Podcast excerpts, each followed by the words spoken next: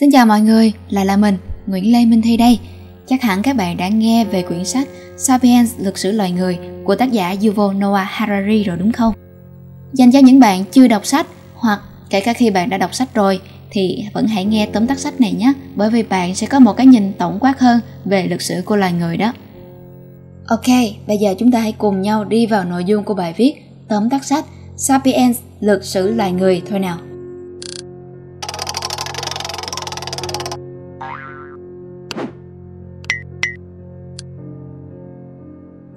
Cách đây 2,5 triệu năm, con người chỉ là một loài sinh vật sinh sau đẻ muộn, nhỏ bé, yếu ớt và vô danh. Tác động của chúng ta tới trái đất chỉ ngang bằng loài sứa, loài khỉ đột. Mặc dù chúng ta mới chỉ có mặt trên trái đất trong một khoảng thời gian rất ngắn so với chiều dài lịch sử, chúng ta lại có được rất nhiều. Không một loài nào khác đến gần với ngôi vị thống trị hành tinh như chúng ta đang có. Vậy tất cả điều này có thể xảy ra như thế nào? Sapien, lược sử loài người, cuốn sách được cả Bill Gates và Mark Zuckerberg tìm đọc và khen ngợi. Một trong những cuốn sách lịch sử bán chạy nhất trên thế giới sẽ giới thiệu về một tổng sử về hành trình thống trị trái đất của chúng ta. Trong tóm tắt này, chúng ta sẽ khám phá những yếu tố then chốt trong lịch sử nhân loại, từ sự phát triển của ngôn ngữ đến việc tạo ra tiền, đã khiến chúng ta có những bước phát triển như bây giờ. Với Sapiens, lịch sử loài người, bạn sẽ có cơ hội được khám phá lý do tại sao nông nghiệp không tốt đẹp như chúng ta vẫn tưởng mà có thể đã khiến chúng ta trở nên khốn khổ hơn? Tại sao các loại văn bản được phát minh ra và sứ mệnh của chúng? Tại sao những thập kỷ cuối cùng lại là khoảng thời gian hòa bình nhất trong lịch sử nhân loại và hành trình đi tìm hạnh phúc của con người? Về tác giả giáo sư Yuval Noah Harari sinh ở Haifa, Israel năm 1976 Ông nhận bằng tiến sĩ tại Đại học Oxford vào năm 2002 và hiện đang là giảng viên khoa lịch sử thuộc Đại học Hebrew, Jerusalem. Lịch sử thế giới, lịch sử thời Trung Cổ và lịch sử quân sự là những chủ đề mà Harari đặc biệt quan tâm. Những nghiên cứu hiện nay của ông tập trung vào những câu hỏi khái quát lớn chẳng hạn như quan hệ giữa lịch sử và sinh học là gì? Sự khác biệt chủ yếu giữa Homo sapiens và các động vật khác là gì? Có công lý trong lịch sử không liệu lịch sử có một hướng đi có phải con người trở nên hạnh phúc hơn tác phẩm sapiens lược sử loài người đã trở thành hiện tượng xuất bản trên toàn thế giới được dịch ra hơn 30 ngôn ngữ và được Barack Obama, Bill Gates, Mark Zuckerberg cùng nhiều người nổi tiếng khác khuyên đọc. Từ một động vật tầm thường chỉ có địa vị ngang với loài kiến, con người đã trở thành loài đứng đầu chuỗi thức ăn. Vào buổi bình minh, loài người vươn vai và tự hỏi những người khác đi đâu cả rồi? Cách đây hơn 2,5 triệu năm loài người chẳng là gì khác ngoài một động vật tầm thường. Thậm chí sự ảnh hưởng của chúng ta còn thua xa loài ong mật hay thậm chí một con sứa mặc dù homo sapiens có bộ não lớn đi thẳng biết sử dụng công cụ và có tổ chức xã hội cao nhưng các loài người khác cũng như vậy. Ví dụ neanderthals cũng săn được những con thú rừng lớn và sử dụng lửa trước khi loại Homo sapiens nổi lên. Thế nhưng, bây giờ chúng ta đã trở thành kẻ thống trị hành tinh và đi xa hơn nữa, ta bắt đầu tìm kiếm và chinh phục những chân trời mới trong vũ trụ. Làm sao mà ta có thể làm được như vậy? Để tìm hiểu được điều đó, ta phải bắt đầu từ khi loài người tiến hóa. Loài người đầu tiên xuất hiện vào khoảng cách đây 2,5 triệu năm tại Đông Phi, tiến hóa từ một loài linh trưởng lớn có tên là Australopithecus những người đầu tiên này được biết đến với cái tên Homo rudolfensis và Homo erectus đã di cư khỏi Đông Phi tới những vùng đất hứa. Để làm quen và thích nghi với môi trường mới, giống loài này đã tiến hóa thành các dạng người khác, bao gồm Homo neanderthalensis sống ở châu Âu, Homo erectus sống ở châu Á và Homo soloensis ở quần đảo Java. Cho tới tận cách đây 300.000 năm, Homo sapiens hay còn được gọi là người tinh khôn mới bắt đầu xuất hiện. Tuy mỗi loài người đều có cách thức sinh hoạt khác nhau, nhưng có những bằng chứng cho thấy loài người tiền sử cũng lai tạp. Các nhà khoa học khi lập bản đồ gen của loài Homo neanderthalensis đã phát hiện ra rằng có một tỷ lệ nhỏ gen của giống người này trong những người có nguồn gốc ở châu Âu ngày nay. Giả thuyết được các nhà khoa học đưa ra để lý giải cho việc này là giao phối chéo.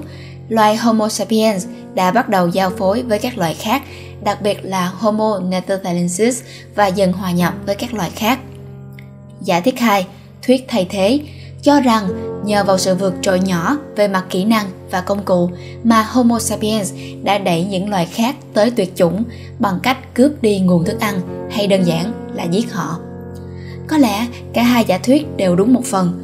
Homo sapiens đã hủy diệt những loài khác bằng cả hai cách là tàn sát và giao phối chéo với họ. Cuộc cách mạng nhận thức, chúng ta phải đánh đổi những gì để có được trí khôn chinh phục hành tinh. Vậy là chúng ta đã biết làm thế nào mà những giống người khác đã bị đẩy tới tuyệt chủng bởi Homo sapiens. Nhưng điều gì đã mang lại cho chúng ta những ưu thế đó? Câu trả lời nằm ở bộ não có cấu trúc vô cùng đặc biệt của loài Homo sapiens. Vào khoảng 70.000 năm về trước, bộ não con người đã có một bước nhảy vọt được gọi là cuộc cách mạng nhận thức. Bước tiến này đã giúp loài người tiền sử tương đối tăng cường khả năng tư duy và sức mạnh của não bộ. Họ phát minh ra những công cụ tinh xảo hơn và có những hình thức trao đổi hàng hóa nguyên thủy đầu tiên. Nhờ vào đó, Homo sapiens có thể tìm được nguồn thức ăn ngay cả trong những điều kiện khắc nghiệt nhất, hơn hẳn các loài khác. Thực tế, trong cuộc đụng độ đầu tiên giữa Sapiens và Neanderthals, Neanderthal mới là loài chiến thắng. Cách đây khoảng 100.000 năm, khi nhóm người Sapiens lần đầu tiên tới vùng Lavan, phía đông địa Trung Hải, lãnh thổ của Neanderthals, khí hậu khắc nghiệt và dịch bệnh đã khiến họ không thể tồn tại quá lâu. Nhưng sau cuộc cách mạng nhận thức, loài Homo sapiens đã có thể hợp tác theo nhóm và săn được những con thú lớn nhiều dinh dưỡng tạo ra giày và quần áo ấm từ da và lông của con vật. Cuộc cách mạng về trí não này đã cho loài người hiện đại khả năng di chuyển tới gần như mọi ngóc ngách trên thế giới. Khởi nguồn từ châu Phi, họ đã dần lan ra và xâm chiếm châu Âu, châu Á và thậm chí là cả Australia. Trên con đường rèn luyện kỹ năng săn bắn của mình, Homo sapiens đã để lại vô số dấu tích về nạn diệt chủng, vòi mút những loài động vật có vú nhỏ hơn, các loài chim và thậm chí là cả ký sinh trùng. Nhưng cái giá phải trả cho cuộc cách mạng này cũng không hề nhỏ. Loài Homo sapiens đã phải đánh đổi sức khỏe của mình để lấy sức mạnh trí óc. Bộ não của chúng to ra, hoạt động nhiều hơn, nhưng ta cũng phải tốn nhiều năng lượng hơn cho việc tư duy và cờ bắp của chúng ta teo lại. Việc đứng thẳng bằng hai chân và khéo léo bằng hai tay cũng dẫn đến chứng đau lưng và thoái hóa đốt sống cổ cho loài sapiens. Phụ nữ thậm chí còn phải trả giá nhiều hơn. Việc đứng thẳng khiến xương chậu hẹp lại, nhưng đầu của trẻ em lại ngày càng lớn, khiến việc sinh con vô cùng đau đớn và khó khăn. Vì vậy có thể nói tự nhiên đã ủng hộ con người sinh non để đảm bảo sức khỏe cho người mẹ. So với những loài động vật khác, như một con linh dương con có thể chạy nhảy sau vài giờ đồng hồ hay một con mèo con có thể săn mồi chỉ sau vài tuần tuổi đứa bé mới ra đời rất yếu ớt và cần sự quan tâm chăm sóc của không chỉ ba mẹ. Bởi vì lúc này người mẹ cũng không có khả năng đi kiếm ăn, mà toàn bộ cả cộng đồng người sống cùng. Ngôn ngữ của chúng ta có gì khác với tiếng hót đơn giản của loài chim?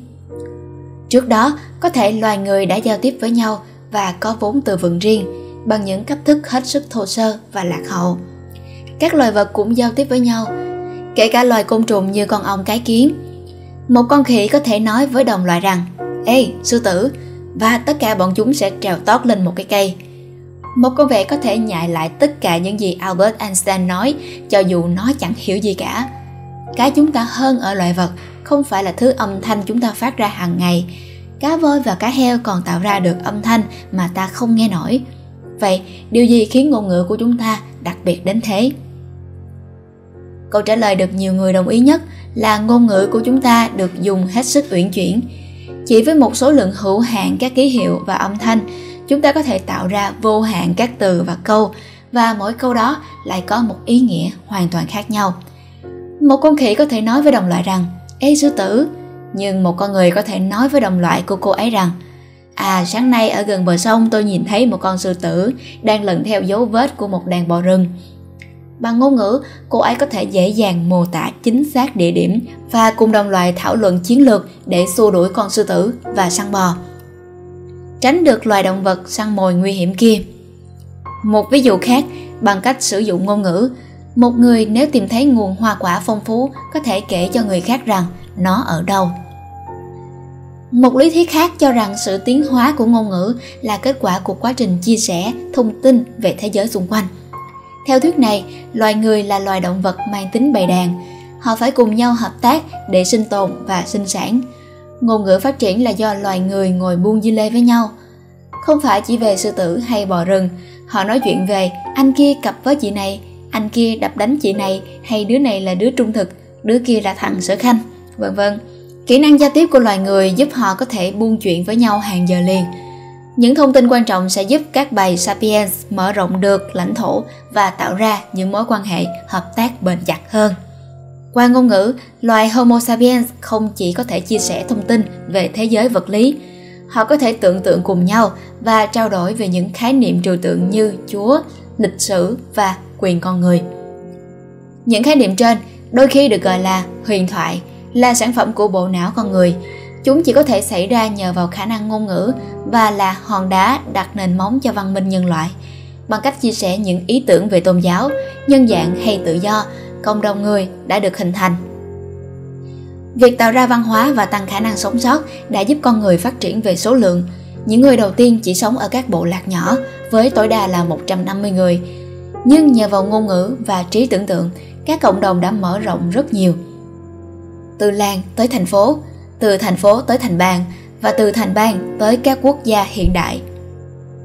Từ săn bắn hái lượm tới trồng trọt chăn nuôi, cuộc cách mạng nông nghiệp là sai lầm lớn nhất của loài sapiens. Trong hầu hết thời gian tồn tại trên trái đất này, Homo sapiens sống như kiến du mục, này đây, mai đó. Hầu hết tổ tiên của chúng ta hái những quả trên cây mọc hoang và săn những loài thú rừng. Thay vì việc ở yên một chỗ, họ đi từ nơi này sang nơi khác, bất kể là chỗ nào có nguồn thức ăn phong phú hơn. Nhưng cách đây khoảng 12.000 năm, điều gì đã bắt đầu thay đổi? Cái mà chúng ta gọi là cách mạng nông nghiệp xảy ra khi Homo sapiens dừng việc chỉ dựa vào săn bắt hái lượm mà thay vào đó là trồng hoa màu và thuần hóa các loài động vật. Chỉ trong khoảng thời gian 2.000 năm, hầu hết nhân loại đều chuyển sang nông nghiệp, một cuộc chuyển dịch mang tính cách mạng. Đầu tiên, nếu làm nông nghiệp thì chúng ta tốn nhiều thời gian hơn. Nếu một người thợ săn chỉ cần vài tiếng là đủ ăn no cho cả ngày, một người nông dân phải làm việc từ sáng đến tối trên cánh đồng. Và thứ hai là chất lượng thực phẩm. Nông nghiệp thỏ sơ khai chỉ có một vài loại ngũ cốc rất khó tiêu và thiếu dưỡng chất cần thiết. So với sự phong phú của các loại thịt, các loại hạt và hoa quả, có lẽ săn bắt hái lượm sẽ được ưa chuộng nhiều. Người săn bắn hái lượm không cần phải lo đến tương lai, bởi vì họ chỉ cần thức ăn cho hôm nay, còn ngày mai nếu không có thể đi nơi khác. Lý do để loài người chọn nông nghiệp là chuyển giao từ du mục sang trồng trọt là một quá trình chậm rãi. Mỗi thế hệ ngày càng gắn bó với xã hội hơn. Bởi vì nông nghiệp cần nhiều nhân công hơn, chúng ta phải ở một chỗ lâu hơn, chờ cây lúa lớn lên, sau đó thu hoạch. Và khi các nhà sử học đã nhận ra mặt trái của nông nghiệp, đã quá muộn để quay lại. Nhờ việc ổn định một chỗ lâu dài, loài người bắt đầu sáng tạo thêm ra nhiều thứ trừu tượng hơn như luật lệ, quyền con người và trật tự xã hội, giúp xã hội ngày càng trở nên ổn định hơn. Hơn nữa, mặc dù có những khuyết điểm, nông nghiệp có một lợi thế lớn, nó hiệu quả hơn rất nhiều. Cùng một diện tích đất, nông dân có thể trồng được một số lượng lớn các loại cây ăn được. Điều này giúp tăng nguồn cung thức ăn và xã hội loài người có thể nuôi sống được nhiều người hơn, từ đó dẫn đến các cuộc bùng nổ dân số, tích trữ lương thực và sáng tạo ra thứ để trao đổi, đó là tiền. Các nền văn hóa mang trong mình những đặc điểm riêng và liên tục thay đổi. Vào nửa đầu thế kỷ 20, các học giả cho rằng mỗi nền văn hóa đều mang một bản chất cốt lõi không thể thay đổi. Chỉ khi chịu những tác động bên ngoài, nó mới thay đổi. Do vậy, họ xem nền văn hóa Samoa hay nền văn hóa Tasmania như là những niềm tin, tiêu chuẩn và giá trị tạo ra các đặc điểm của người Samoa và người Tasmania thời xưa. Tuy vậy, ngày nay, các nhà nghiên cứu văn hóa lại cho rằng điều ngược lại mới đúng. Điều này có nghĩa là mỗi nền văn hóa mang những đặc điểm, tiêu chuẩn, niềm tin đặc thù nhưng chúng liên tục thay đổi. Bản thân mỗi nền văn hóa tự biết cách điều chỉnh mình để thích nghi với những thay đổi trong môi trường của nó hoặc để tương tác với các nền văn hóa láng giềng. Chẳng hạn như một người đàn ông ở châu Âu thời Trung Cổ vừa đi theo Kitô giáo lại vừa tôn thờ tinh thần hiệp sĩ. Việc này biểu hiện ở chỗ, mỗi sáng anh ta có thể đến nhà thờ để nghe những bài diễn thuyết của các vị thánh như hãy sống nhu mì, tránh xa bạo lực và thói tiêu xài hoang phí. Tuy nhiên, vào buổi chiều, khi trở về nhà, anh ta lại trút bỏ bộ quần áo giản dị và khoác trên mình tấm áo lụa đẹp nhất, sau đó tới dự một bữa tiệc xa hoa trong lâu đài lãnh chúa. Tại đó, anh ta cùng các vị khách trò chuyện về bao cuộc chiến đẫm máu và thốt ra những lời đùa cợt bẩn thỉu. Mâu thuẫn này chưa bao giờ được giải quyết một cách triệt để, vì thế các cuộc thập tự chinh ra đời với nỗ lực làm cho tư tưởng Kitô và tinh thần hiệp sĩ ăn khớp với nhau. Mặc dù vậy, văn hóa Trung Cổ đã không thể hòa trộn tinh thần hiệp sĩ và Kitô giáo. Đây không những không phải là khuyết điểm của văn hóa Trung Cổ mà còn trở thành động cơ của văn hóa, thôi thúc tính năng động của con người. Mỗi người thuộc bất kỳ một nền văn hóa nào đó đều có những niềm tin trái ngược nhau và bị giằng xé bởi những giá trị không tương hợp. Đây là đặc điểm cơ bản của mỗi nền văn hóa. Nếu con người không thể giữ vững niềm tin và những giá trị trái ngược nhau thì có lẽ họ sẽ không thể xây dựng và duy trì được bất cứ nền văn hóa nào. Sau hàng ngàn thiên niên kỷ, những nền văn hóa nhỏ dần hợp nhất thành một nền văn hóa lớn hơn. Đương nhiên, điều này chỉ đúng ở cấp độ vĩ mô. 90% loài người sống trong một thế giới khổng lồ đơn lẻ, thế giới Á Phi. 10% còn lại được chia thành 4 thế giới có quy mô và độ phức tạp đáng kể. 1. Thế giới Mesoamerica gồm hầu hết vùng Trung Mỹ và một phần Bắc Mỹ. 2. Thế giới Andes gồm hầu hết vùng phía Tây của Nam Mỹ. 3. Thế giới Australia gồm phần lục địa châu Úc và 4. Thế giới đại dương gồm hầu hết các đảo phía Tây, Nam Thái Bình Dương, từ Hawaii đến New Zealand. Tiền tạo ra sự tin tưởng giữa những con người xa lạ. Bạn hãy thử hình dung, một anh trồng táo muốn đóng một đôi giày thật bền vì thế anh ta nảy sinh ra một ý định đổi một số táo trong vườn của mình để lấy một đôi giày. Nhưng vấn đề ở chỗ, người đóng giày không muốn ăn táo mà anh ta muốn ly hôn. Đương nhiên, người trồng táo đã tìm đến một luật sư thích ăn táo để thực hiện một cuộc trao đổi ba bên. Tuy nhiên, nếu như vị luật sư đó lại đổi ý không thích táo mà thích cắt tóc thì sao? Từ đó, các xã hội đã tìm ra giải pháp cho vấn đề rắc rối này, đó là phát triển tiền tệ. Trước khi phát minh ra tiền đúc hay tiền giấy, con người đã sử dụng nhiều đơn vị tiền như vỏ sò, gia súc, da động vật, muối, ngũ cốc, các loại hạt cườm, vải vóc và giấy ghi nợ để trao đổi hàng hóa. Thậm chí, ở một số nhà tù hiện đại, các tù binh còn sử dụng thuốc lá thay cho tiền.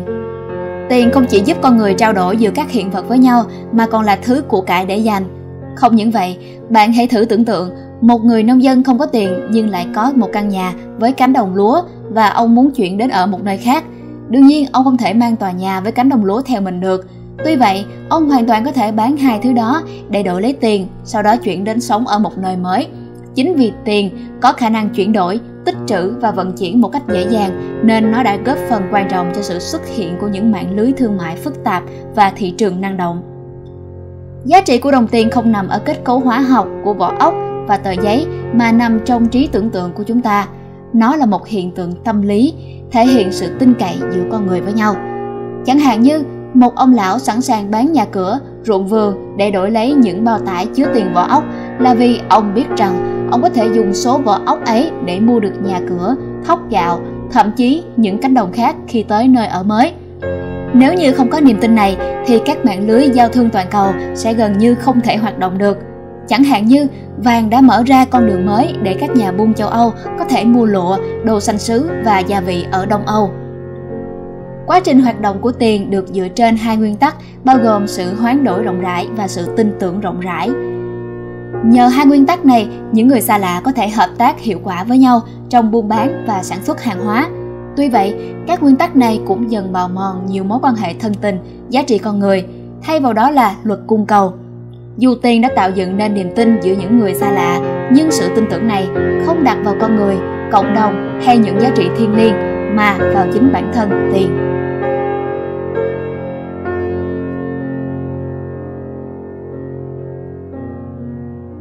Đế quốc là gì? Có phải đế quốc chỉ toàn những mặt xấu? Đế quốc có hai đặc tính quan trọng. Thứ nhất, đế quốc phải cai trị một lượng đáng kể các dân tộc khác biệt. Mỗi dân tộc lại mang bản sắc văn hóa của riêng mình và có một vùng lãnh thổ xác định. Điểm thứ hai là đường biên giới của các đế quốc rất linh hoạt và họ mang tham vọng vô tận. Chính yếu tố đa dạng văn hóa và linh động lãnh thổ đã giúp các đế quốc thành công trong việc thống nhất các nhóm sắc tộc và các vùng dưới một cây chính trị duy nhất. Chính yếu tố đa dạng văn hóa và linh động lãnh thổ đã giúp các đế quốc thành công trong việc thống nhất các nhóm sắc tộc và các vùng dưới một cây chính trị duy nhất, gắn kết nhiều nhóm chủng người trên hành tinh này. Sự ra đời của một đế quốc không nhất thiết phải thông qua các cuộc giao tranh quân sự, chẳng hạn như đế chế Athens xuất hiện như một liên minh tự nguyện. Một đế quốc cũng không cần phải do hoàng đế chuyên quyền cai trị, ví dụ như trường hợp của nước Anh, đế quốc lớn nhất trong lịch sử, được cai trị bằng chế độ dân chủ. Diện tích lại càng không phải là yếu tố xác định một quốc gia có phải là đế quốc hay không. Ở thời kỳ hưng thịnh nhất, đế chế Athens có diện tích và dân số ít hơn nhiều so với Mexico hiện tại, nhưng Athens là đế quốc, còn Mexico hiện đại thì không. Trong suốt hơn 2.500 năm qua, đế quốc là hình thức tổ chức chính trị phổ biến nhất trên thế giới. Đây thực sự là một hình thái chính quyền tương đối ổn định và hầu hết các cuộc nổi dậy đều được dập tắt. Nhìn chung, lý do khiến các đế quốc sụp đổ xuất phát từ sự chia rẽ trong tầng lớp cầm quyền hoặc do bị ngoại bang xâm lược. Dẫu vậy, sự ra đi của một đế quốc nào đó không có nghĩa là các dân tộc bị trị được giải phóng Điều thường diễn ra là các đế quốc mới thường sẽ lấp ngay vào khoảng trống quyền lực do đế quốc cũ để lại. Nhìn chung, việc thiết lập và duy trì đế quốc bắt buộc phải trải qua rất nhiều vụ tàn sát đẫm máu, một lượng lớn dân cư và đàn áp tàn bạo của những người còn sống sót. Nhìn chung, việc thiết lập và duy trì đế quốc bắt buộc phải trải qua rất nhiều vụ tàn sát đẫm máu, một lượng lớn dân cư và đàn áp tàn bạo những người còn sống sót. Thế nhưng, điều này không có nghĩa là đế quốc chỉ toàn những mặt tối. Nếu ta chối bỏ các di sản do đế quốc để lại, đồng nghĩa với việc ta vứt bỏ hầu hết văn hóa loài người. Nhiều thành tựu văn hóa của nhân loại được tạo ra nhờ một phần vào quá trình bóc lột số dân chúng bị chinh phục. Nếu không có số của cải do Mughal bóc lột thần dân Ấn Độ thì chúng ta sẽ không được chiêm ngưỡng vẻ đẹp lộng lẫy của lâu đài Taj Mahal. Bên cạnh đóng vai trò quyết định trong việc tập hợp nhiều nền văn hóa nhỏ thành một nền văn hóa lớn, các đế quốc còn tích cực truyền bá văn hóa. Việc này sẽ khiến cho sự cai trị của họ dễ dàng hơn và giúp họ hợp pháp hóa những hành động đáng ngờ như thuế vụ, quân dịch, tôn sùng hoàng đế. Tư tưởng văn hóa của các đế quốc truyền bá hiếm khi là sản phẩm của riêng giai cấp ưu tú thống trị mà thường là tập hợp những tư tưởng, tiêu chuẩn và truyền thống từ nhiều nơi. Khi bước sang thế kỷ 21, chủ nghĩa dân tộc dần mất đi chỗ đứng. Sự xuất hiện của các vấn đề toàn cầu khiến cho không một nhà nước có chủ quyền nào có thể một mình khắc phục hiện tượng ấm lên toàn cầu. Các quốc gia đang phải mở cửa cho các guồng máy của thị trường toàn cầu, cho sự can thiệp của các công ty toàn cầu, các tổ chức phi chính phủ, cho sự giám sát của dư luận quốc tế và hệ thống tư pháp quốc tế. Tôn giáo quan niệm thế nào về thế giới? Tôn giáo được hiểu là hệ thống các quy chuẩn và giá trị con người được xây dựng dựa trên niềm tin và một trật tự siêu nhiên. Sau hơn 2.000 năm bị độc thần giáo tẩy não, đa số người phương Tây đều đánh giá đa thần giáo là sự mông muội và ấu trĩ. Đây là một định kiến bất công. Đa thần giáo không quan tâm đến những ham muốn, mối bận tâm và lo lắng trần tục của con người. Do vậy, thật vô nghĩa khi bạn cầu xin thế lực này ban cho sức khỏe, ban cho mưa, giành thắng lợi trong các cuộc chiến. Theo đa thần giáo, lý do duy nhất để đến với quyền lực tối cao của vũ trụ là từ bỏ hết mọi tham sân si và bằng lòng với những cái hay cái dở thất bại nghèo đói bệnh tật và cái chết vì thế một số người theo đạo hindu luôn cố gắng nhận ra rằng những ham muốn và sợ hãi của con người đều chỉ là hiện tượng phù du vô nghĩa thấu hiểu đa thần giáo cho phép con người khoan dung với nhiều tôn giáo chấp nhận quyền năng của các vị thần không ngược đãi kẻ dị giáo và ngoại đạo ngay cả khi những người đa thần giáo như Ai Cập, La Mã, Aztec chinh phục các đế chế lớn, họ cũng không cố gắng cải tạo thần dân mình, không gửi nhà truyền đạo và càng không cử quân đội đến những vùng đất xa xôi vì mục đích truyền đạo. Theo thời gian, một số tín đồ đa thần giáo ngày càng quá yêu mến một vị thần bảo hộ đến mức họ dần tách khỏi đa thần giáo cơ bản. Họ tin vị thần đó có quyền lực cao nhất và cho rằng Ngài là đấng có những vị lợi, thiên kiến riêng và có thể thỏa hiệp với Ngài.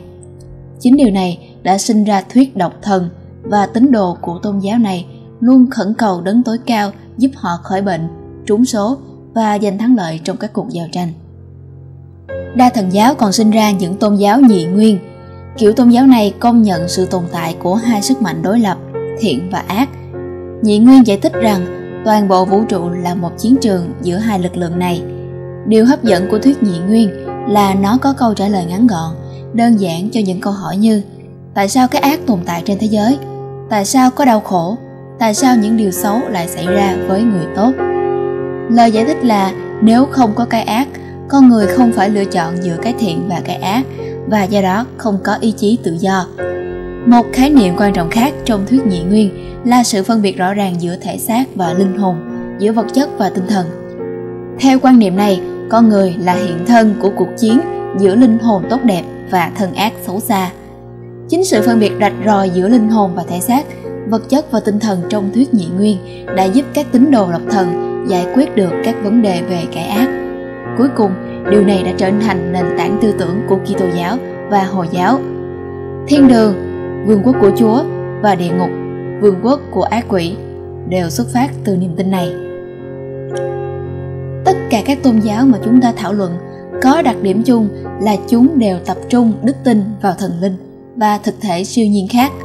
Tuy nhiên, vào thế kỷ 1 trước công nguyên, các tôn giáo như Jana giáo và Phật giáo ở Ấn Độ, Đạo giáo và Nho giáo ở Trung Quốc, chủ nghĩa khắc kỷ, chủ nghĩa hoài nghi, chủ nghĩa hưởng lạc lại coi thường thần linh. Họ cho rằng thế giới được chi phối bởi các quy luật tự nhiên chứ không phải ý chí của thần linh. Một số tôn giáo vẫn coi trọng sự tồn tại của những vị thần, nhưng thần linh của họ là hiện thân của những quy luật tự nhiên, chẳng hạn như Phật giáo là một ví dụ điển hình. Quy luật được các Phật tử thừa nhận như một định luật tự nhiên phổ quát là đau khổ phát sinh từ tham ái, cách duy nhất để thoát khỏi tình trạng này là giải thoát bản thân hoàn toàn khỏi tham ái. Một người không thèm muốn thì sẽ không nếm trải cảm giác đau khổ.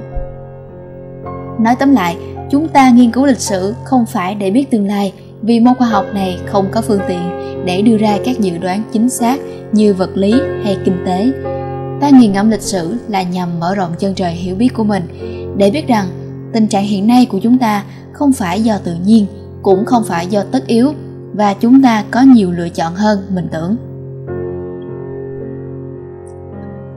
Cách mạng khoa học đưa nhân loại bước lên kỷ nguyên hiện đại hóa, chủ nghĩa đế quốc và tăng trưởng kinh tế.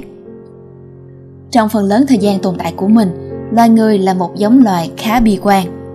Đa số con người trong suốt chiều dài lịch sử hàng ngàn vạn năm đều không tin tưởng vào khả năng của mình. Thay vào đó, họ đặt niềm tin vào những đấng toàn năng thần phật chúa trời vân vân. Và vì suy nghĩ thầm căn cố đế rằng những đấng toàn năng ấy có quyền kiểm soát đối với mỗi con người trong suốt cuộc đời của họ. Nên con người hầu như không hề cố gắng tìm hiểu những cái mới tìm tòi những sáng tạo khoa học hay thực sự nghĩ xem vạn vật xung quanh đang vận hành như thế nào. Cách tồn tại tốt nhất chính là ngồi im và chờ đợi số phận được sắp đặt trước đến với mình. Tuy nhiên, cho đến thế kỷ 16 và 17, thái độ bi quan và thụ động này dần thay đổi. Một cuộc cách mạng khoa học tràn qua châu Âu và mang lại những thành tựu vĩ đại không ngờ tới. Thay vì phó mặc số phận mình cho Chúa Trời, con người bắt đầu suy nghĩ xem làm thế nào để có thể tự cải thiện cuộc sống của bản thân mình và cải thiện được xã hội thông qua khoa học bằng cách áp dụng các nguyên tắc khoa học thăm dò thử nghiệm và quan sát con người đã thực hiện được những bước nhảy vượt bậc trong nhận thức về hầu hết mọi lĩnh vực trong cuộc sống mà đặc biệt là y học thiên văn học và vật lý học. Các phát kiến đã giúp cho xã hội nói chung trở thành một nơi đáng sống và dễ sống hơn rất nhiều. Lấy tỷ lệ tử vong ở trẻ em là một ví dụ. Kể từ khi phương pháp khoa học được áp dụng cho y học và y tế công cộng tỷ lệ tử vong ở trẻ em đã giảm đi đáng kể. Trong quá khứ, ngay cả ở những gia đình hoàng tộc và giàu có nhất thì cũng chỉ có 3 hoặc 4 trẻ em trên tổng số 10 tới 15 trẻ em được sinh ra là có thể sống được đến tuổi trưởng thành. Ngày nay, tỷ lệ tử vong ở trẻ sơ sinh chỉ còn trung bình là khoảng 1 trên 1 ngàn. Không chỉ mang lại những lợi ích vượt bậc trong việc cải thiện sức khỏe con người, việc theo đuổi khoa học cũng đã cho thấy những lợi ích to lớn khác về mặt kinh tế, điều mà chính phủ châu Âu đã nhanh chóng nhận ra và không lỡ thêm một phút giây nào để tận dụng nó. Các nhà khoa học, với sự hậu thuẫn mạnh mẽ của hoàng gia, đã ra khơi để tìm kiếm các ý tưởng và nguồn lực để kiếm tiền và làm giàu mạnh thêm cho quốc gia của họ. Tiêu biểu nhất có thể kể đến sự kiện vua Castile, tài trợ cho cuộc hành trình nổi tiếng của Columbus vượt Đại Tây Dương, mà kết quả của nó chúng ta không còn xa lạ gì nữa. Columbus khám phá ra châu Mỹ. Đổi lại cho sự ủng hộ việc thăm dò và thám hiểm đó, nhà vua đã mua lại một đế chế Mỹ khổng lồ đầy rẫy các nguồn tài nguyên quý giá như vàng, bạc và các mỏ quặng. Tương tự như vậy, chính phủ Anh đã phái James Cook để khám phá miền Nam Thái Bình Dương. Sự kiện tiền đề đưa họ đến các lãnh thổ rộng lớn và giàu đẹp của Úc, New Zealand, vân vân. Và dù trong bất kỳ trường hợp nào, các nền kinh tế châu Âu cũng đều phát triển như là kết quả của việc thăm dò và đổi mới khoa học. Nhưng điều đáng tiếc là lợi ích của dân châu Âu lại được đánh đổi bằng chính chi phí của những người dân bản địa nơi người châu Âu đặt chân đến. Hàng trăm nền văn minh cổ xưa và đặc trưng đã bị phá hủy, các di tích bị tàn phá, người bản địa bị đàn áp, giết hại hoặc bị bắt làm nô lệ. Sức mạnh của chủ nghĩa tư bản và xã hội theo kiểu chủ nghĩa đế quốc châu Âu. Chúng ta vừa mới khám phá ra cách mà các chính phủ châu Âu sử dụng các phương pháp khoa học để bành trướng quốc gia cũng như tăng cường lợi nhuận. Và nó đã thực sự thể hiện được sức mạnh khi vào thế kỷ 19, một nửa diện tích trên toàn thế giới là thuộc địa của đế quốc Anh. Với sự vương tầm vĩ đại này, các quốc gia châu Âu đã lan tỏa tầm ảnh hưởng của họ tới mọi ngóc ngách trên toàn thế giới. Những tập quán, văn hóa, luật lệ địa phương bị thay thế dần bởi các siêu văn hóa khác dựa trên những chuẩn mực châu Âu, tôn giáo phương Tây, sự dân chủ của phương Tây và khoa học phương Tây. Và mặc dù các đế quốc châu Âu này đã lụi tàn và mất đi tầm ảnh hưởng từ lâu, chúng ta cũng vẫn quen với việc thừa hưởng những di sản văn hóa này. Lịch sử nhân loại từ khi có sự phân hóa đến nay về thực chất chỉ là lịch sử của những cuộc đấu tranh giai cấp được biểu hiện dưới nhiều hình thức đa dạng với những mức độ khác nhau và mang sắc thái khác nhau. Cho đến nay, chuẩn mực văn hóa toàn cầu vĩ đại nhất còn lại chính là chủ nghĩa tư bản. Nhờ vào những lãnh thổ và thuộc địa to lớn, rộng khắp toàn cầu của đế quốc châu Âu, có người trên toàn thế giới dần tin vào tầm quan trọng và sức mạnh của đồng tiền. Ngày nay, dù bạn sống ở Brazil hay Bhutan, Canada hay Campuchia, hầu hết cuộc sống của con người đều xoay quanh cơm áo, gạo tiền và những sở hữu về mặt vật chất khác. Chúng ta đều muốn tối đa hóa thu nhập và thể hiện mức độ giàu sang của mình thông qua quần áo, ví tiền cùng nhiều xa xỉ phẩm. Trên thực tế, chính sức mạnh và sự ảnh hưởng của chủ nghĩa tư bản trên toàn cầu cùng với sự giúp sức đắc lực của khoa học đã phần nào xóa mờ đi dấu ấn của những yếu tố văn hóa, đặc biệt là tôn giáo. Khoa học hiện đại đã phủ nhận rất nhiều tư tưởng tôn giáo, điển hình như con người đã từng tin tưởng rằng Chúa tạo ra thế giới trong 7 ngày, nhưng giờ đây chúng ta tin vào thiết tuyến hóa của Darwin thông qua chọn lọc tự nhiên và loài người cũng như bất kỳ loài sinh vật nào khác đều đã trải qua quá trình hình thành và phát triển hàng vạn năm. Và bởi niềm tin vào tôn giáo ngày càng lung lay, ý thức hệ về chủ nghĩa tư bản đã trở thành tiên phong. Ví dụ, thay vì tin vào việc chờ đợi hạnh phúc ở thế giới bên kia và mọi đau khổ chỉ biến mất khi con người chết đi, ngày nay ta lại tập trung vào việc thỏa mãn những nhu cầu của ta ngay lúc này tại chính trái đất này. Điều đó hiển nhiên đã dẫn dắt chúng ta tìm tòi nhiều hơn, trao đổi và tiêu thụ càng nhiều hàng hóa, dịch vụ, những thứ sinh ra để làm con người hạnh phúc hơn nhân loại chưa bao giờ hòa bình hơn thế trong suốt thời đại của toàn cầu hóa. Toàn cầu hóa là một vấn đề luôn gây tranh cãi và không phải ai cũng hạnh phúc vì điều đó. Chúng ta có thể thấy vô số những sự chỉ trích hướng về vấn đề toàn cầu hóa đã làm mất đi sự đa dạng về văn hóa như thế nào. Biến cả thế giới này thành một khối đồng nhất ngu ngốc ra sao. Nhưng bất chấp những chỉ trích đó thì toàn cầu hóa vẫn mang một lợi thế khổng lồ khiến thế giới trở nên yên bình hơn. Các quốc gia hiện đại phụ thuộc lẫn nhau để cùng xây dựng sự phồn thịnh và trong một thế giới toàn cầu hóa, mạng lưới giao thương và đầu tư trải dài qua nhiều quốc gia nên một cuộc chiến tranh hay bất ổn định ở một khu vực có thể gây ra những hậu quả kinh tế rộng khắp. Kết quả là hầu hết lãnh đạo ở các quốc gia châu Âu, châu Á, châu Mỹ đều vô cùng cẩn trọng và tích cực trong việc duy trì hòa bình thế giới – sự cẩn trọng và tích cực này đã tạo ra những kết quả tốt đẹp. Kể từ năm 1945, không có sự xâm chiếm và đô hộ nào xảy ra giữa các quốc gia. Chỉ cần nhìn vào những bạo lực khủng khiếp và hậu quả nặng nề mà thế giới đã phải gánh chịu kể từ sau Thế chiến thứ hai, ta có thể dễ dàng nhận ra thế giới toàn cầu hóa hiện nay đã yên bình và tốt đẹp như thế nào. Bởi thế, thế kỷ 20 chính là thế kỷ yên bình nhất cho đến nay. Mặc dù nghe có vẻ thật khó tin, nhưng chỉ cần nhìn vào lịch sử một chút, ta có thể nhận ra xã hội loài người kể từ cuộc cách mạng nông nghiệp cho đến nay đều luôn cố gắng để quay lưng lại với bạo lực. Ước tính rằng trước khi làm nông nghiệp, vào thời kỳ mà con người vẫn chỉ biết săn bắt hái lượm, 30% những người đàn ông trưởng thành trở thành nạn nhân của giết người cố sát hoặc ngộ sát. Nhưng trong xã hội hiện đại, chỉ có khoảng 1% nam giới trưởng thành chết vì bạo lực. Chúng ta có thể dễ dàng thấy được thành tựu mà nhân loại đã đạt được cho đến nay. Vậy thì, tại sao hiện tại chúng ta lại hòa bình như vậy? Bởi thứ bậc, cấu trúc xã hội phát triển sau cuộc cách mạng nông nghiệp đã thúc đẩy con người tuân theo luật lệ cấm giết chóc và bạo lực, từ đó tạo nên sự ổn định, hài hòa trong xã hội và nền kinh tế. Vậy nên, chúng ta đang sống trong thời kỳ yên bình nhất, nhưng không thể vì thế mà chủ quan và sao lãng đi.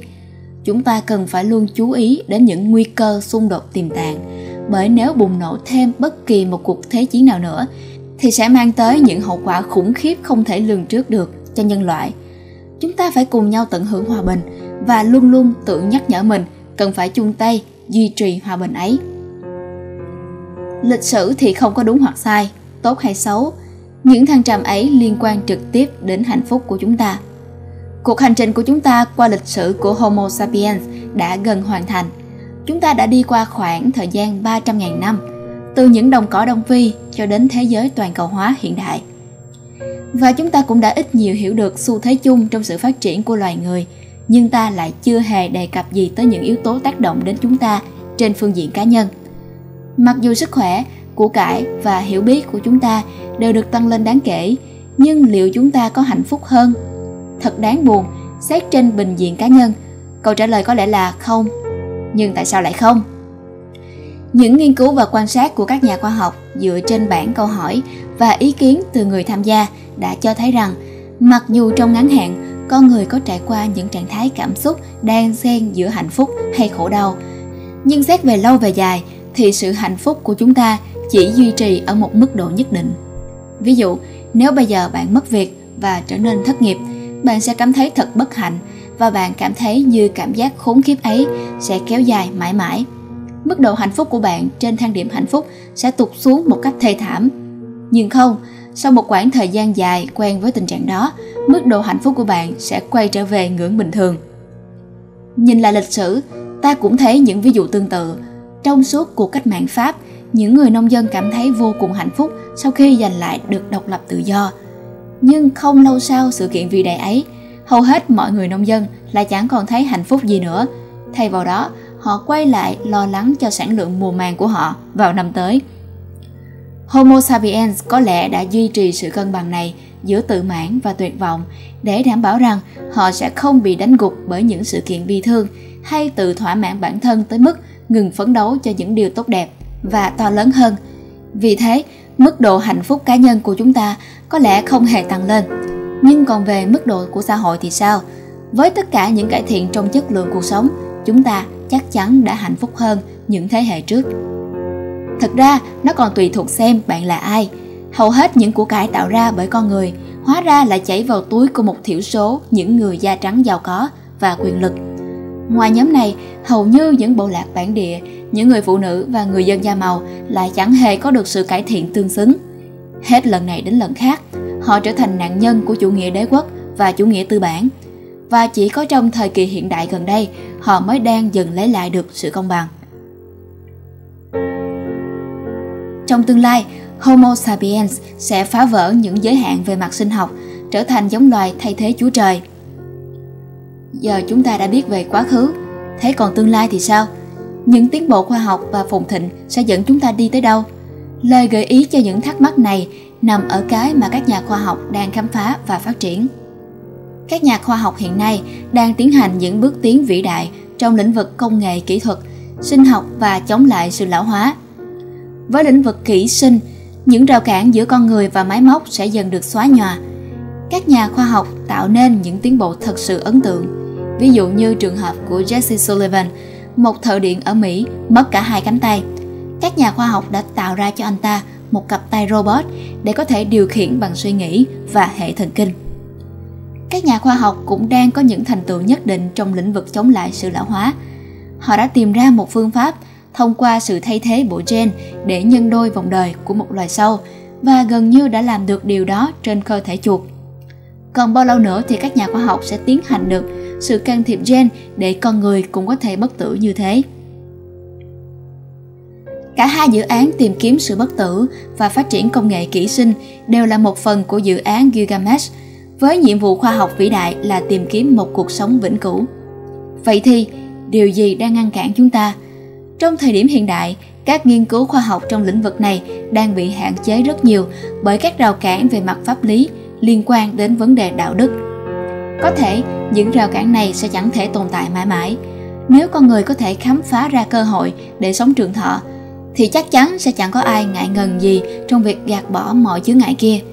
Điều đó giống như là trong một tương lai không xa, chúng ta, những Homo sapiens sẽ thay đổi cơ thể mình một cách triệt để thông qua các tiến bộ khoa học kỹ thuật. Và lúc ấy, ta sẽ chẳng còn thực sự là những Homo sapiens nữa. Thay vào đó, chúng ta sẽ trở thành một sinh vật hoàn toàn mới, nửa hữu cơ, nửa máy móc. Và cũng rất có thể là một loài mới của siêu người sẽ xuất hiện, chỉ là vấn đề khi nào mà thôi. Kết luận, từ một loài động vật tầm thường chỉ chú tâm đến chuyện sống sót ở châu Phi, Sapiens đã tự biến mình thành bá chủ hành tinh và là kẻ khủng bố với hệ sinh thái.